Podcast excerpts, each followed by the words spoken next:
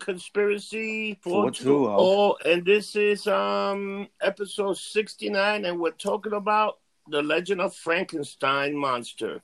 Yeah, and this is the last installment for the month with the uh, with the uh, Universal monsters. We talked about the Wolfman, we talked about Dracula, we talked about the Mummy, talking about Frankenstein, and I think out of out of all four, this is probably the saddest story. Yeah. Okay, because I mean, you think about it. You know, the monster gets created.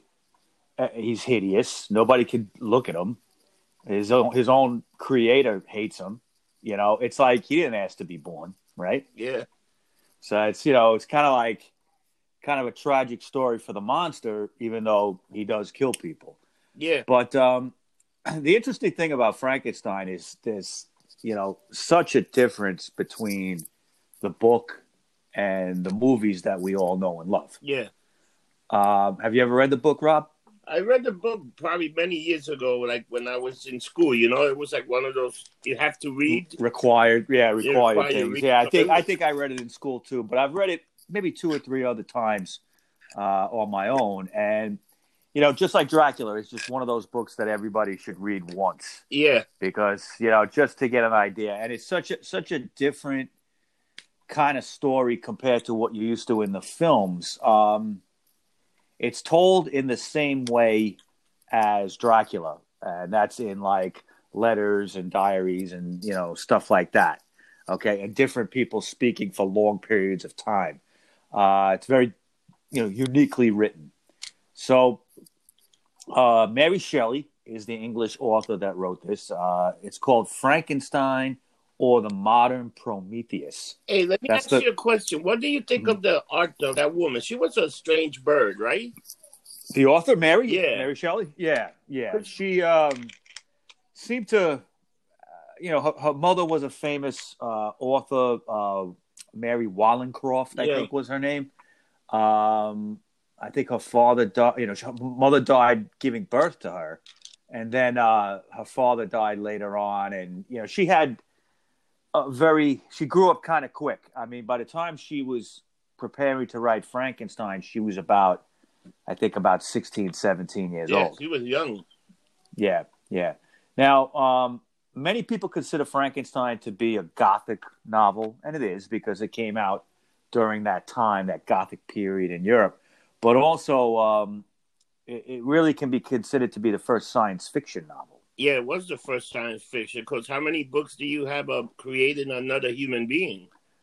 Yeah, and not only that, just by a process of chemicals and you know surgery and things like that. Uh, that was science fiction of the time, so it definitely is the first science fiction book. Now, interestingly enough, the first printing of this book was written anonymously. She didn't put a name on it.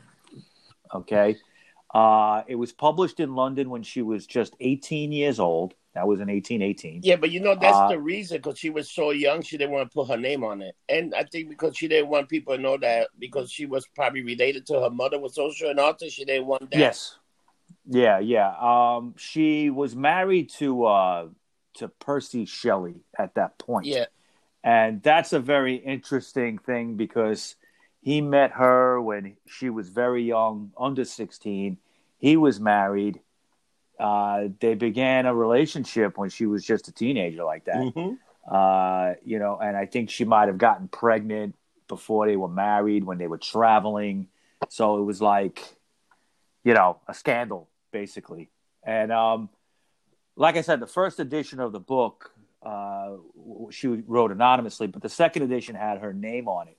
Now, the idea of Frankenstein actually came two years earlier in 1816 when Mary, uh, Mary's lover and future husband Percy Shelley, and Lord Byron had a competition to see who could write the best horror story. Now, after thinking for a few days, Shelley was inspired to write Frankenstein. Uh, she imagined a scientist who created life and then became horrified by what he made. Now, some say uh, the, the names, well, for instance, Frankenstein itself, uh, actually exists. Um, in Germany, there is a, a town of Frankenstein. There is a castle Frankenstein uh, that predates anything to do with the book. Um, supposedly, Percy, uh, Shelley, and, and Mary uh, traveled through Germany and may have been through that town or heard of it or something. Uh, she always kind of denied it. Okay, uh, not sure if if she just never wanted to reveal any of the sources or or did she really make it up? We don't know. But um, basically, the book is a what's called a frame story and written in, epistle, in, in epistolary form. Okay, which is what I described like do- documents, diaries, news clippings, kind of like the way Dracula was written. Yeah, it's a uh, lot of many, many decades later. Yeah, it goes through years and years. It's a lot of stuff. It's it's interesting stuff if you ever read the book, and they got they got such a cast of characters that a lot of people don't even realize. Yeah, and and it's it it never really was filmed uh, in the movies exactly as the book. I'll get into that a little bit after. Like like a lot of the movies have just taken pieces of the story. Yeah. Or, or just kind of like redid what other movies did and changed the story around. Yeah. But um, it basically documents a fictional correspondence between uh, Captain Robert Walton Mhm. and his sister Margaret Walton Saville. Uh, the story takes place in an unspecific time in the late 1700s. Um, Walton himself is a failed writer who sets out to explore the North Pole in hopes of expanding any scientific knowledge we may have on the area. Yeah. Now, during that voyage, the crew spot, spots a, a dog sled, okay, on the ice, driven by a gigantic man, eight feet tall, easily, okay. And then a few hours later, the, the same crew rescues a nearly frozen and dead man who turns out to be named Victor Frankenstein. Now, he has been in pursuit, he says, of that gigantic man driving the dog sled Mhm. okay, and that was seen by the crew earlier. Now, Frankenstein at that point begins telling Walton his life story. Um, he tells about his childhood in Naples, Italy. He's born into a wealthy Genevan family, Swiss family. Yeah. But he becomes, at a young age, obsessed with studies of theories about the alchemists, okay, that the history of all the alchemists in Europe. And he also studies chemistry as well. You know what alchemists is, right? Alchemy. What is that? Alchemy is is uh, you know, it's a well, it's not a real science, but it's like they believe that they could change one substance into another with chemicals, like lead into gold. Yeah. People used to try to do that. Yeah, so that was So- pretty much a, another form of scientists that try to change stuff. Yeah, I mean, there were alchemists throughout all of uh, of history. Scientists, they were usually magicians and alchemists at the same time. Um, everybody was always trying to change something into gold, usually lead. Hey, let me ask you a weird question. Will you consider Jesus one of them? Because he could change water into wine. to wine. I think it'd be a higher order than an alchemist, but yeah, I guess there is something to that. I don't know. I never thought about it. Think that. about that. Like he was just got a guy that knew how to do stuff, and all right, let me change this into that. Maybe he was a, who knows? Could- That's hey, there might have been some some you know method to to what was going on there. I don't know. Uh, that's that's interesting. I mean, the Bible has them just do it doing it supernaturally, but you never know, man. Even in those days, there were there were alchemists, people trying to change things into into other substances. But as a young man, Frankenstein attends the University of uh, Ingolstadt in Germany, and his excellence in chemistry leads to a secret technique that he invents. Uh, he's able to give life to non-living things using certain chemicals. Okay, now the book is very vague as to what chemicals, but uh, it, the idea is is that he can change things that are dead and reanimate them. So prior to his time in university, uh, right before he left, uh, Victor's mother dies suddenly of scarlet fever. So he kind of throws himself into his studies and he soon develops this plan using these chemicals to create a human being, a humanoid type of creature. Um, the problem he was having is if, if he created one that was to, to scale, you know, the same size as the average man, maybe 5'10, 5'11, okay, the the intricate parts of the body, the very small parts, he couldn't work on them because they were so small. So he decides to make the person big. Okay, in proportion, but just big. Yeah. So he, he makes him eight feet tall. Yeah. Right, and uh, despite his attempts to make the creature handsome, okay, in some way, uh, once he starts working on it, he realizes that it's going to be quite a hideous man. Okay, uh, it, it's got watery white eyes, yellowy skin that you could see the muscles and veins underneath. Okay, and repulsed when he when he brings it to life, he's he's repulsed and disgusted, and he he just you know realizes, oh my god, what did I just do? And uh, he runs away from his laboratory, wanders into the streets all night, and in the morning he runs into his childhood friend named Henry Clerval. Uh, he takes Henry back to his place to kind of show him what had happened, but when he gets there, there's no creature. The creature's gone. Gone. Yeah. Okay, so Victor actually has like a mental breakdown from that whole thing, and he's nursed back to health after a four month recovery by his friend Henry. Um, but when he wakes up from his recovery and, and, he's all better, he gets a letter from his father uh, that his brother William was murdered in Geneva, where the family had relocated. Um, Victor goes to Geneva, and then he realizes he's he's there only a little while, and he's at the crime scene of the murder of his brother, and he sees the creature, okay, near the crime scene, and he realizes this creature just killed my brother. I know it, okay, but what had happened was when the murder of William occurred, they locked up the murder the, the, the Williams nanny, whose name was Justine. Okay, she actually gets convicted of the murder because a locket that William always carried in on him was found in her pocket, and it was a locket that had a picture of Victor and William's mother in it. Um, Victor kind of doesn't want to say anything because he knows nobody's going to believe him that this creature or somebody else could have killed William. So he stays silent, and Justine is actually hanged for the murder. And um, he's guilty. He feels terrible for what he did. He's he's racked with grief about his brother. So he retreats into the into the Alps outside Geneva, into the mountains.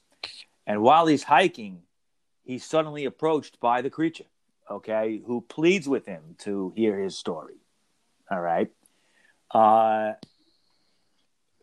the, the, when the creature starts speaking, Victor is, is shocked because he's speaking very intelligently, very articulately, articulately, um, and he starts telling him about his first few days of being alive. And um, you know what's funny? in most of the movie, they he doesn't really talk. No, no, only until uh, I think the second movie. You know when he goes good, you know fire good like yeah. that. You know, uh, yeah, they they they ne- they've never really dealt with this in the movies the way the book is. How about the one um, with Robert De Niro? Did they make the- that one? You know, to be honest with you, that one is one of really like two movies. There's another one called Frankenstein Unbound that came out, I want to say around 1989, 1990. Uh, I think it's a, uh, I think John Hurt plays the monster in that. But you're talking about the De Niro one. That's that's Kenneth Branagh's Frankenstein that came out yeah, around '94, I think. Yeah, and that one dealt with some of this. Okay, probably more than other films in the past, but that movie is horrible, man. Yeah, that movie was horrible, but the but the concept was interesting. Well, because it dealt uh, it, it, dealt with it a little bit closer to the book. You see the uh, you know the chase in the ice. Yeah you see at the end and all that, and he does speak a little bit, not too much, but he does speak a little bit. Yeah. The monster, you know, uh, and I think they try to remember did they use electricity? I don't think they used electricity. I think they used chemicals, yeah, like they did in the in the book. Uh, so it was accurate in that sense. But that movie's just so put together, so shitty, and De Niro's terrible. Oh, yeah. Kenneth Branagh is annoying as hell. I remember being psyched to see that and just being like, "Oh God, what a piece of garbage!" Yeah, it's the same thing. You know what was pretty good? That other Dracula with Keanu Reeves and all those people. That was good. Yeah, that's the Coppola one. Yeah. That's really good. Hey. You know. Let me ask you. You keep this creature had a name. Remember? Well, yeah. Um, that's another thing too. Is is in the you know in the movies he doesn't have a name. Uh, he's put together with dead body parts, all different people. But in the book, um, the monster himself describes. He says, "My name should be Adam, because I'm like the first man." Yeah. And so there's a couple of times in the book where he's referred to as Adam, but a lot of times when in the book when when Victor Frankenstein is speaking of the of the creature, he calls him that wretched creature or you know that monster or something yeah. like that. You know. Now uh uh, what what happened was when the monster starts telling Victor the story, he's, he tells him how he was horrified that he abandoned him. Uh, he then fled into the wilderness himself, uh, realized that people were repulsed by his his actual appearance, and he ended up hiding in the woods next to this poor family's cottage, and uh, he befriended the father of the family who was actually blind. Yeah. Okay, and he used to go into the cottage when the rest of the family went and spend time with the old man, but the old man didn't know what he looked like because he was blind. And that's always been depicted in the movies, you know, the, the blind man getting visited by him. Even in Young Frankenstein, you get that, right? With Gene Hackman Yeah. playing the old man, you know. But uh, um, once the family discovered him, though, they were frightened, but they started attacking him, and he had to flee. He had to get out of there. So at that point, when he's running away, he he looks in a stream and he sees his reflection for the first time and he's horrified by his own self. So, you know, he understood why people now are really running away from him. And he hated Victor for just abandoning him in the first place, but he knew that he had to go to Geneva to find him. And uh, the reason he even knew where he was was because when he was hiding in the woods, he found these abandoned books and he taught himself how to read. Yeah. And uh, he had a, a part of Victor's journal with him, and uh, he was able to read it and figure out that that that uh, Victor went to Geneva. So that's where he went, and uh, he beat him there, and he ended up, uh, you know, murdering his brother William, and then framing that girl Justine for the crime. So Victor was right. The you know Vic, the, the monster actually murdered his own brother. Yeah, because the monster, you know what? The guy was just lost, looking for some comfort. Mm-hmm. You know, Yeah, yeah, I mean- find his place in the world. You know, like where do I belong? Well, that's the thing. You know, it's a sad, sad story because he he didn't ask for for this. Okay. No. Now, here's what happens, and it's it's even more sad: is the creature demands to Victor that he make a make him a female companion like himself. Uh, Mhm. he argues that you know I have a right to be happy. Okay, so he promises that if Victor makes him a, a, a mate, that he'll vanish. He'll for for all forever. He'll get out of there. He'll flee to South America with the female, and and you'll never see him again. Now, but he makes it clear that if he doesn't help him, that basically the monster's going to kill off everybody Victor loves one by one. Okay, so Victor reluctantly agrees, but he ends up traveling to uh, the Orkney Islands in northern Scotland, and he begins working on a female creature Yeah. but he's kind of like plagued by the, these these ideas that what he's doing is really wrong. Uh, he says this is going to be a disaster. You know, what if the female creature hates her mate? What if she hates the the other the, the, the male creature? Okay, uh, what if she's even more evil than he is? Okay, and then and then he also thinks like, what if these two mate and they make a child, and then all of a sudden there's a whole new race out there of creatures. Okay, so at one point while he's working on this, he feels like somebody's watching him, and he looks, and and the the, the original creature he made is is right outside the window looking at him. So he freaks out, starts tearing apart the female creature, rips it apart, uh, gives up on this, okay, and the creature sees that what he did, and he busts into the room, breaking everything, uh, threatening Victor that he's going to kill him. Victor runs out of the room with his instruments that he used, chemical instruments and things, uh, to make these creatures, and he sails out to sea. He gets on a ship, and he wants to get rid of them, but it's more like a raft type thing, not a ship, I believe. Um, but while he's out there, he falls asleep and ends up accidentally on the Irish coast. okay. But he got away from the creature for now. Yeah. Um, the creature, in the meantime, okay, to get revenge, he kills uh, Victor's friend Henry and set him and set Victor up for the murder. So when Victor arrives on the Irish coast, he gets arrested. They're looking for him. Yeah, because Yeah. he murdered Henry. Right. Now, at that point, he kind of suffers another mental breakdown and he wakes up in prison. And, uh, however, the, the, the frame up didn't stick and they realized that he did not kill Henry and he's released. Now, he returns back to his father in Geneva. Um, it's there that in Geneva, Victor uh, ends up uh, getting engaged to his fiancee Elizabeth. Uh, but he's sure that the creature is following him everywhere he goes. He knows he's not going to get any peace. This thing is going to find him. So um, the night following their wedding, the creature strangles Elizabeth to death. All right. And he sees it, Victor sees it from a window. Um, and he tries to, to, to do something. He can't do anything. And then the, there's a, there's a scene where the monster just kind of like tauntingly points at Elizabeth's body when he's looking up at Victor looking down at him. Now Victor tries to shoot him, he, you know, he, but the creature gets away. And a few days later, Victor's father, actually weakened because he's an old man, but weakened with all this grief, dies.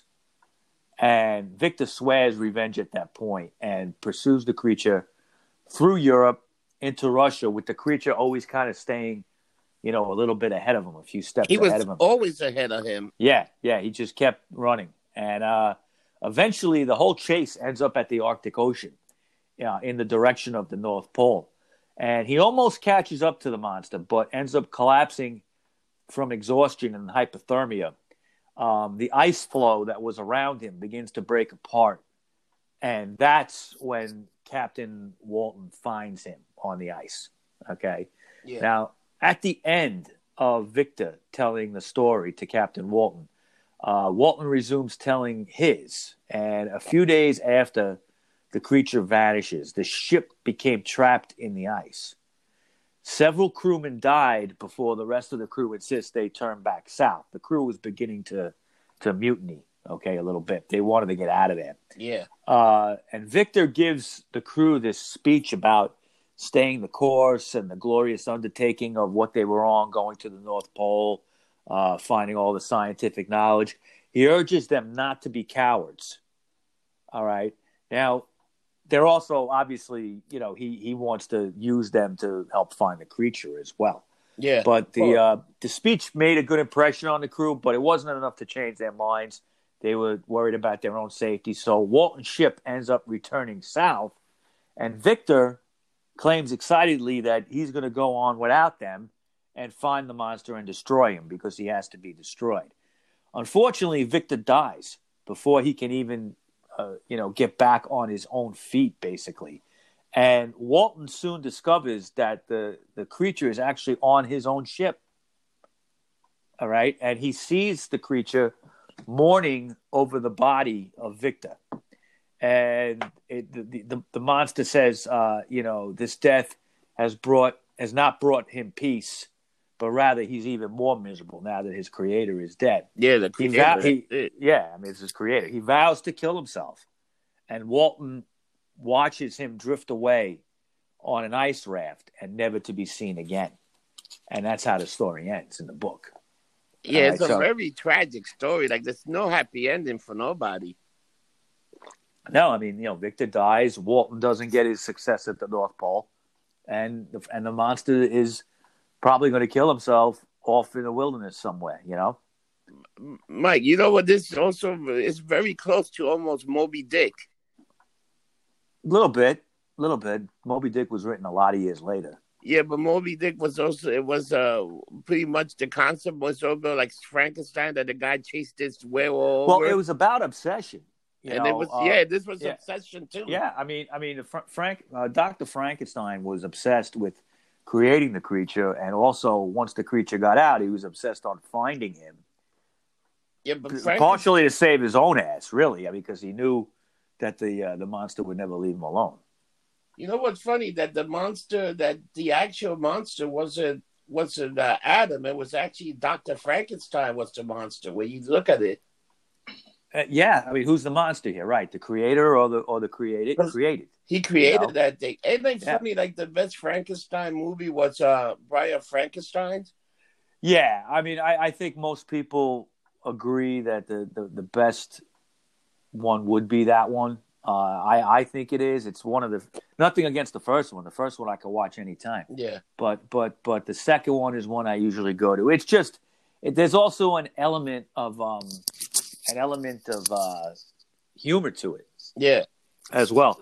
And uh, we we talked about Bride of Frankenstein, I think, with uh, with Scott the Clown yeah, uh, that time, and and I remember, you know, we were discussing how James Whale really didn't want to make that movie, and he kind of did it almost like a tongue in cheek, you know, with a lot of humor in it, kind of thing that to to because he wasn't serious about making the film, yeah. but but it was just so well written and everything, and so well done. It was actually just as good, if not better, than the first one. Now, the first one came out in 1931, and it was also, of course, directed by James Whale and produced by Carl Laemmle Jr. yeah. Uh, and then it was actually the story was actually adapted from a play in 1927, written by Peggy Webling. So just like Dracula, the the Bela Lugosi one, this one was also taken from from a play and adapted like that. Um, it stars actor Colin Clive as Henry Frankenstein, uh, an obsessed scientist who digs up corpses with his hunchback assistant named Fritz um, in order to assemble a human body with different parts. Now, Boris Karloff plays the monster. We all know that. yeah. And uh, the makeup, of course, was done by the Universal Pictures makeup man, Jack Pierce, who did all the makeup in those movies. Um, the film also included Universal Picture regulars Mae Clarke, John Boles, uh, Dwight Frye, and Edward Van Sloan, who you remember as Van Helsing in Dracula. Uh, I mean, there's so many classic scenes in that Frankenstein. What what what stands out for you, Rob, in that the first one? to me, I always, I, I always just like, like just the way that they did the monster because I always thought that was fascinating with the lightning and he put it up there and bringing it down and checking it out. I thought it was fascinating. Yeah, I mean, in those days, it's you know, you watch it now, it's it's kind of corny because you know there's all this like scientific stuff that doesn't mean anything. But in those days, people didn't have that knowledge, so any kind of like you know, you believe the doctors, you believe the scientists, everything they did was like, wow, you know, you're smarter than me, so you must be right. But if you look at the, you know, he some of the, like the equipment- him more look like a. They didn't make him look smart. They made him look more like a mad genius.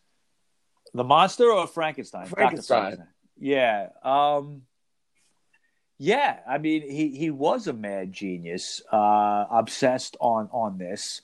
Uh, there was a couple of failures he had. Yeah. Things that, you know, he didn't animate the body right. And then, you know, he realized he need to put the brain back in, but then remember the brain is, is not normal. Yeah, but he was like a he was a grave robber too. The way they Yeah, yeah, and and scientists and doctors and stuff were known to do that. Uh, when they were doing experiments, a lot of times there was like a lack of fresh bodies to use. That used to happen. They used to dig graves yeah and stuff to, to get the the corpses to work on. That's, uh, that's If you remember in that movie, uh, that movie Gangs of New York Oh yeah, with DiCaprio, there's that one scene where they they killed the guy, and they're like, "What are we gonna do with him?" And then uh, DiCaprio gets the idea to sell his body to to, to doctors. yeah, and it works. Yeah. Yeah, it worked. Now, um, My my favorite scenes though in the in the first one always stand out is with the with the little girl. Yeah. Okay, and uh, you know that that was actually censored. You know that story? What do you mean it was censored with the little girl? Why? Well, well, what we see now in that scene was cut out originally for many many years.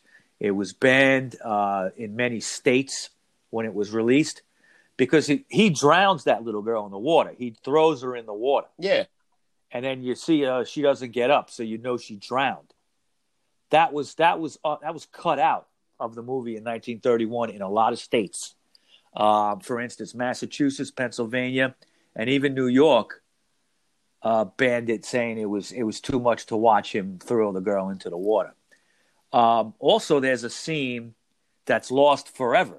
We've never seen it in the original form, and it was because it was cut out and never put back in and you know universal lost the footage or whatever like that but there's a scene when uh there's a character named victor he's not the he's not the in this version victor is not the uh dr frankenstein the doctor's name is henry Yeah. so there's a character named victor that says to henry frankenstein henry in the name of god and then henry replies back in the name of god now i know what it's like to be god Oh wow. All right, and they cut that out of the movie, and it's never been put back in. It's lost forever. I can see why they did that with all the religious. It was, yeah, people were more religious back then. It was considered blasphemous. Um, uh, you know, like I said, the girl being thrown in in the water. That scene was eventually restored. Okay, but I think it took until about the 1960s before that was put back in. Um, in fact, in Ireland, the whole movie was banned until the 1960s. Okay, you couldn't see Frankenstein in Ireland until 1965. It was considered unsuitable for children and nervous people. Wow. Gotta watch it. Gotta watch out for those nervous people, right? The the because when they made uh the Bride of Frankenstein it was years and years later, man. That was four years later, 1935. That's a long time, you know that? Well, a long time for a sequel. Um, you know, and sequels were not common in those days. This might be the first sequel. To be Yeah, I think. I think we I think this is the first uh, we did say sequel, that, yeah. right? I think we talked about that once before. Now, the sequel in this case, like I like I mentioned, is it, to me it's better than the original. Now, Elsa Lanchester plays the monster's bride in this. Okay, um, but if you look at the credits, it, it always had a question mark, Why? just to keep it a mystery. That she never was credited, and she was um, uh, a pretty famous actress. uh, mostly I think on the stage and silent movies, and then she moved to regular films. She's known because she was married to Charles Laughton, Okay. and Charles Laughton was the guy who did um, uh, he did the, the the second version of um, Hunchback of Notre Dame, the one with sound, Okay. and he also directed um, Night of the Hunter, which is an amazing movie. You know that movie, right? Yeah, I probably The one with Robert, the one with Robert Mitchum. yeah. where where he is uh, a crooked. He pretends to be a reverend sometimes, and that's when he's got the the tattoo of love and hate on his hand. Oh, he tells the whole thing about love. Man, I haven't You seen know, that in years, man. yeah, yeah. It's, it's a great, it's a great movie. He ends up, he's he chases the kids through the countryside, Yeah. and and they end up staying with this old lady, and and it's it's an amazing movie. I, I love that flick. Uh, it's the only movie Charles Laughton ever directed, but she was married to him. Um, then came in 1937, Son of Frankenstein, and Karloff again did this part. Okay, but it's the last time that he would play the monster. Uh, 1942, they brought out the Ghost of Frankenstein when Lon Chaney Jr. plays the monster that time. Yeah. And then in 1943, it's Frankenstein meets the Wolfman. So you have Lon Chaney Jr. playing the Wolfman, and Bela Lugosi plays the monster. That's crazy. Now, yeah, now Bela Lugosi actually tried out for the original Frankenstein. Uh, there's footage out there of him in the makeup, but it didn't work out. I think he just, you know, didn't want to do that part at that time. Uh, now that after that, uh, Frankenstein meets the Wolfman. After that is House of Frankenstein, uh, 1944. Boris Karloff is actually in that, but he actually plays the mad scientist in that one. And you have actor Glenn Strange playing the monster. Uh, he would reprise that role, role again in 1945's House of Dracula. Glenn Strange would play the monster one more time in Abbott and Costello meets Frankenstein in 1948. Um, but you know the, the, images of a Frankenstein monster, uh, and again over the years we've talked about this, Rob. Over the years, the word Frankenstein kind of morphed into meaning the monster as well. All right, was, right? Meaning the monster. Yeah, well, it, it, I don't know how that happened. Uh, I, I, read about it a little bit that uh, in reviews, sometimes people would refer to something as a Frankenstein monster. Okay, even if they weren't talking about the actual Frankenstein story, they were referring to something else. Oh, that's a real Frankenstein's monster, you know. Somehow the word Frankenstein now, when people hear it, they think of the monster himself. But that's not really accurate. Um, what's one of the one of the most classic images of Frankenstein, I would say. The Munsters, right? Yeah. You know, and you think of that. Uh, Young Frankenstein was made in the early 70s and it parodied the, you know, the great one, the great films. That kind of parodies Bride of Frankenstein really more than the original. Uh, you know, and um, it's it's it's been done so many times. It's just so much in our culture, you know, like to have this like monster pop up. I mean, every Halloween, right? You see Frankenstein things and all that. You know, I'd still say uh, that um, Young Frankenstein. It's probably it's it's it's a it's a joke, but it's such a great movie. Yeah, yeah. boy, the, again, the again, just like Blazing Saddles, you know, Mel Brooks could never make Young Frankenstein yeah, today. But Peter Boyle was great at. Yeah, he was. He was just when he sets his thumb on fire. That's just one of the funniest scenes ever. Yeah, I mean, people make the argument that Young Frankenstein is the funniest movie ever made, and it's up there. It definitely is.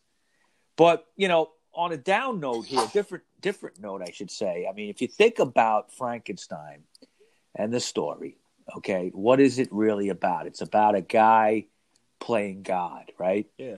Trying to create people, a person, a human being something that you shouldn't be messing around with.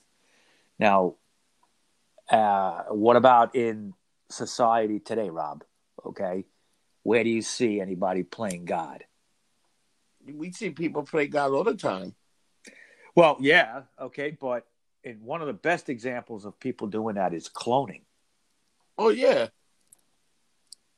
but right now, now when it comes now, cloning, cloning, has anybody yeah. successful? I know we have cloned animals stuff, but is there a human out there that's actually cloned? Like, you know what? There's been speculation and stuff, but do we have any evidence of human cloning? I think I think in the 80s or 90s there was a, a UN treaty that countries signed on to agreeing not to clone a person. Okay, but some countries didn't sign up on or sign off on it. One of those was Brazil. Okay, and uh, mm. You never know. Okay, now the, the history of cloning is is goes back though to 1952 when a tadpole was cloned by American biologists. All right, and then in 1963 a carp, which is a fish, was was cloned in China. Um, there, then in 81 there was another animal called the zebrafish. Uh, in the 80s, they also cloned mice but it wasn't until 1996 that we really kind of started hearing about all this uh, when they cloned a sheep. Remember Dolly the sheep? Yeah. Remember that was all over the news and yeah. everything that they cloned, they cloned her? I always thought um, they wanted to clone like uh, animals just for food. Well, I mean, that's what they, they thought they could do, or they could weed out diseases maybe yeah. that they normally get. But one thing with, with cloning, um, higher order animals like sheep, okay, is that you there's always seems to be a, a weakening of their lungs. The cloned animals' lungs always seem to be a problem. Uh, nobody knows why that is, um, but they, you know a lot of these animals that have been cloned, when they've died, they found it was related to lung disorders. All right. Now, after the sheep, they started cloning monkeys, cats, pigs, cattle, uh, dogs, horses, goats, and even ferrets. Okay, have been cloned. But again, as far as we know, no human being has ever been cloned. Now, You ever heard the rumor like supposedly in Canada they actually have cloned human being and they lived. and they lived there and they have they have integrated they have taken over other people's like lives. It's weird. It's like a weird thing though in Canada. Have you ever heard of that? I, no, I've I've never heard that. Um, that's interesting. Uh, you know, where is this being done and who's doing it? you know, there's somebody. I, I think we we could do a whole conspiracy of fucking um Canadian clones, and you'll be like, holy shit! But there's supposedly one or two clones out there that they they were human clones, and it's from Canada. Yeah, yeah. I, I look. I wouldn't be surprised if somebody tried it. You know, Chinese maybe or But they somebody but like they that. put them in there just to see if they can mix in. Well, yeah. I mean, if the if the person survives growing up, okay. I mean, that's the thing. You know, when you're cloning, it's you, you're creating an exact replica of, of of another human being. Okay. In other words, if I was to clone myself, I would take all the DNA from myself and put it into an, an empty egg that they would create and inseminate with that DNA. And you know, when they do it with animals, they there's different processes, and sometimes they, one process doesn't work, and they go to another process. And once they start seeing the cells divide, they know that it's going to be a success to that point. Yeah, okay? And then they'll put they'll put it in they'll artificially inseminate it. For instance if it's a sheep they'll put it in a female sheep and then that sheep will be pregnant and give birth to a cloned sheep doesn't even have to be them it could be another one yeah. You want to hear something interesting about that too? You know what the cloning was actually going to be? It was actually going to be for um, body parts, like if you had a bad liver or a bad yeah that's another thing they're looking at is they they want to be able to clone hearts uh, lungs body parts livers uh, you know so these things can you know like your body won't reject it because it'll be you. It'll be you, yeah. but this is all crazy shit. You don't know what you can do with that you know what i mean? There's something something is going to go wrong with it. Um, another thing they've tried to do and and they haven't had success yet but they're getting close is is bringing back extinct animals through clone, cloning. Okay and and one thing they've been trying to bring back is the woolly mammoth. Yeah. because they found like pristine frozen samples of woolly mammoths body parts or or or whole animals in the ice in places like Siberia and stuff like that. And uh, they think that they could bring it back to life and, and, and an elephant would bring it to term. So imagine they start bringing back woolly mammoths. You ever be like like be like Jurassic Park you know Mike, you ever saw Jurassic Park? oh of course of course be just like Jurassic Park Just like Jurassic. Yeah, yeah. I mean, uh, if they could do that with just the smallest little amount of DNA, you could bring back dinosaurs because they've got little tiny pieces of their DNA. Yeah. But you know what All the right. problem with that? If you're like a religious fanatic and you bring down dinosaurs, technically, if you're a religious fanatic, you don't believe that the Earth is that old either.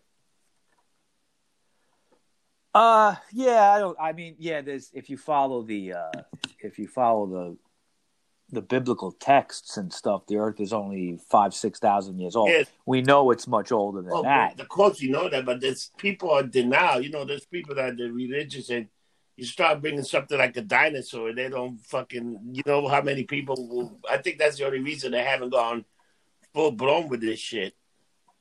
I think it's just the the idea of of like I said, playing God. Yeah. Okay. Pe- people just don't feel comfortable with that. You're bringing something to life that you shouldn't mess with, and I get it. Okay, but you don't have to actually clone something or uh, you know create it with chemicals or like Frankenstein with electricity. You could do something called eugenics.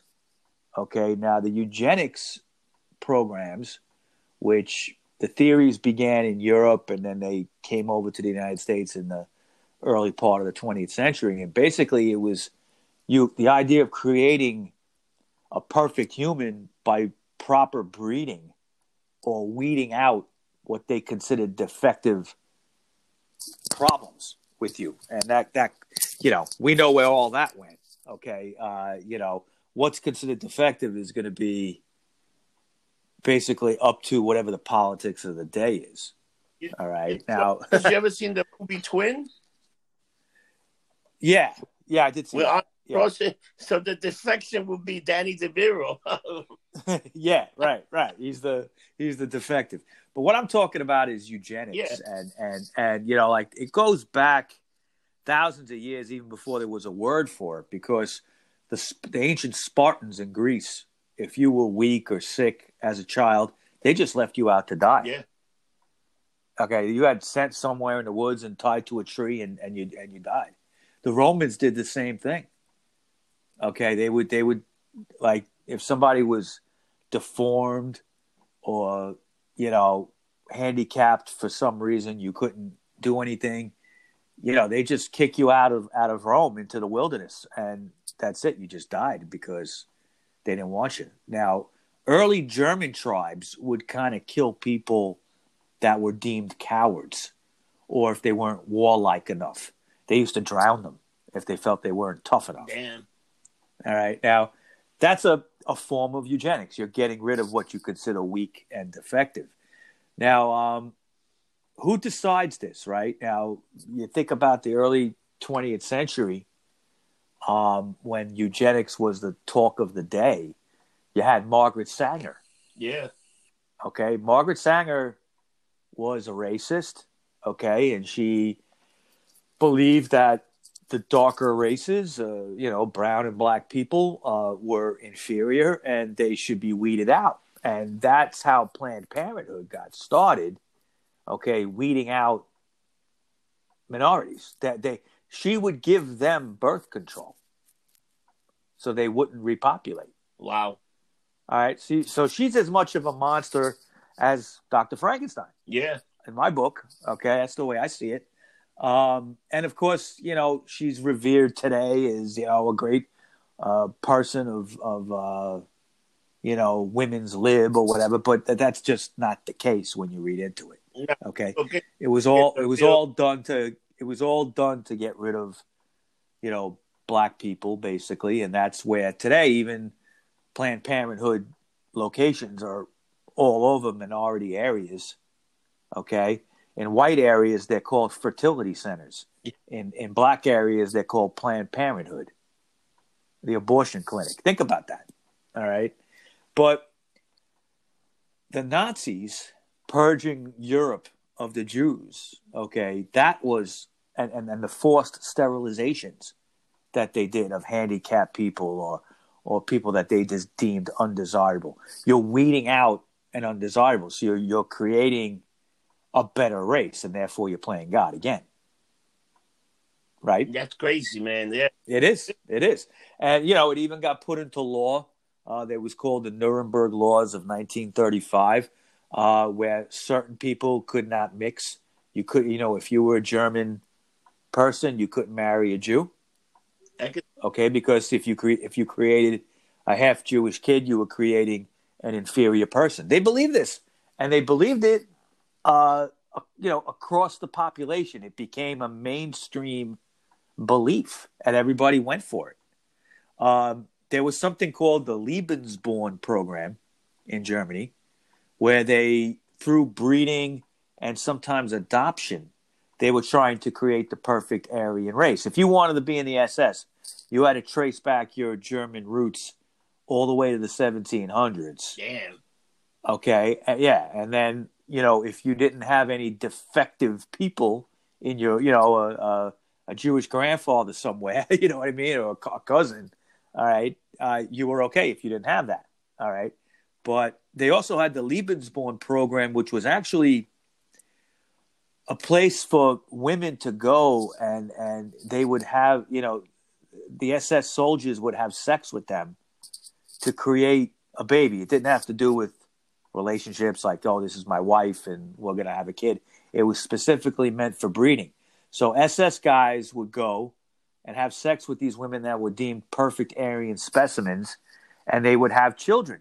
Wow. And these children, some of these children are still alive today. Okay, they were born in the 1930s and and 40s.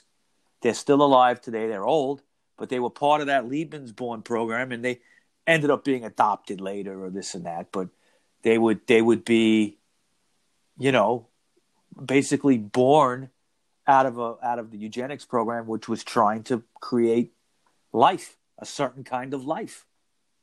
All right, so you know, it's interesting. You have these connections with Frankenstein and, and eugenics and cloning, but it really all comes down to like you know somebody really trying to play God. Yeah, pretty much that- that, that- it is. Now you know what that line was taken out out of the movie. yeah, right. Now I know what it's like to be God. Well, you know that's not good. No, that's, that's never good. that's never good. You know, some things just should not be messed with. Wow, what a hell of an episode today, Mike. That's Yeah, yeah. I think we sound too smart. What do you think?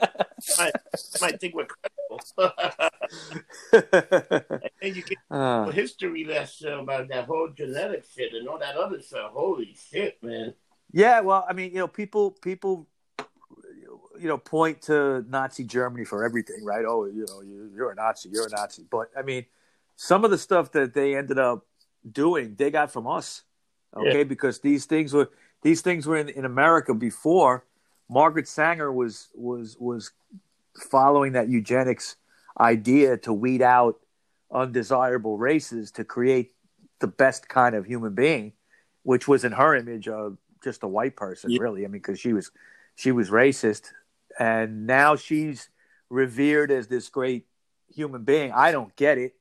You know, it's like a complete whitewash of somebody. But whatever. You can always Yeah. change history if you if you take out enough books and stuff. You, you Yeah. change make somebody history look a lot better than what they really were. Right. I mean, the idea is keep you stupid, and then nobody you can get away with anything because nobody has any point of reference. You know what was funny was I heard somebody say the other day. That? Somebody called me a Nazi. Don't Oh, be a Nazi. I'm not a liberal. Yeah, well, you know, we've we've talked about And no- this. I mean, that's where all that comes from. got it. It was. I thought it was pretty funny. I thought it was brilliant, actually. Yeah, and of course, nobody got it. And no, but nobody got it. No, You know? You- When you look into history later on, you're gonna be like, "What the fuck, man?" Because Yep. It's- it's- It's all yeah. it's all there. It's all there. Um, yeah, so that's all I got today, Rob, on this great subject. yeah, not bad. uh, so how can people reach you if they want to um, get to you? Okay. Uh, first of all, I just want to say that uh, we've gotten some great chart results lately. We're doing very well. The Getting Lumped Up shows, uh, Conspiracy 420, The Rock Show, Rocker Mike and Rob Presents, and of course, The Freak Show. Uh, your Let's Dig In and, and everything that we do, uh, it's starting to rise. And and we're one, what were we, 134 the other day in America? One thirty three. 133. So, you know, once we crack that 100, uh, just so you know, the 90s or stuff like Michelle Obama's podcast, Mark Levin's podcast, Glenn Beck, we're coming for all you people. I'm telling you, we're going to be bigger. We're to, and we're still bigger than Prince Harry and Meghan Markle. Hey, but they had a hell of an interview yesterday. They fucking shitted on the whole royal family. I did. Yeah, I did watch it. And, uh, it, yeah, I couldn't believe it. I couldn't believe that was, that was great. She just squatted and took a nice dump on the queen with those comments. I hope the kid doesn't come out too brown. Oh my God! And they- who do you think said it? It had to be the Uh, Queen, right? Or Prince Charles? I think it's the main queen. I think it's yeah, yeah. The Queen, the Queen's like, "Oh, how dark is that kid gonna come out? how racist can you fucking be? Right? Jeez. oh, uh, I, I That's just that. that's just wrong, man. Great. It's America. So where can we find? Okay, so you want to find me online? I'm uh, Rocker Mike two one two on Instagram, Rocker Mike three on Twitter, but I think my Twitter account is still suspended. Um, I'm on uh, Parler under Rocker Mike. I'm on Clout Hub under Rocker Mike, and I'm on MeWe under Rocker Mike. And of course, Facebook, Michael Baker, and then you have the Rock Show podcast group page that me and you are on. So we're all over the place. Rob, where can we find you? You can find me on any um thing that's lumped up. If you look getting lumped up on uh, Google or any place, you see a picture of me, my big head, and you know you right. You know you got the right place, and it's um I'm, we're on every kind of platform. iHeart, Spotify, Pandora, Apple, Google Pod. We're on every single platform, and um if you like the show and would like to support the show, uh, go to Wrestling Tees, ProWrestlingTee.com at Getting Lumped Up and buy some of the T-shirts, and uh, we'll put all, everything, any kind of money we make or bring in goes back into the show so we can give you the best show possible, you know? And that's pretty much where we're in the face now. We're trying to raise uh, money for the show. And um, from there on, we're going to see what go because there's going to be a lot of episodes. I'm trying to move forward to having at least one episode a day come out every day until we can get a bunch of shows all together and have something every day so people can listen to. Because the one thing that this business is that you got to have something new every day. You got the more podcasts you take, the more stuff you put up, the better it is. You know, so if you put something like four shows a week, you put up four shows a week. Like the Rock Show. The Rock Show is every Sunday, and you know every Sunday you're gonna get a new show. Right. That's pretty much uh, you know every Sunday. We never miss that. And then the conspiracies, we've been trying to do more of them. Um, I don't even know what we're going to talk about next on conspiracy. We got to figure something out. We'll we'll always figure something. But there's so much yeah. debate that we can talk to that you don't even need conspiracy. The the people the people themselves are dumb enough. yeah, it's true. It's true. When people believe some outrageous shit, Holy so we'll talk about shit. that. oh my god, people are losing their minds every day. Yep, yep. All right, Rob. So thank you, everybody, for another great show. Yep. And thank you for okay. notes you had, Mike. And um, remember, we don't get drunk. We, we get lumped up.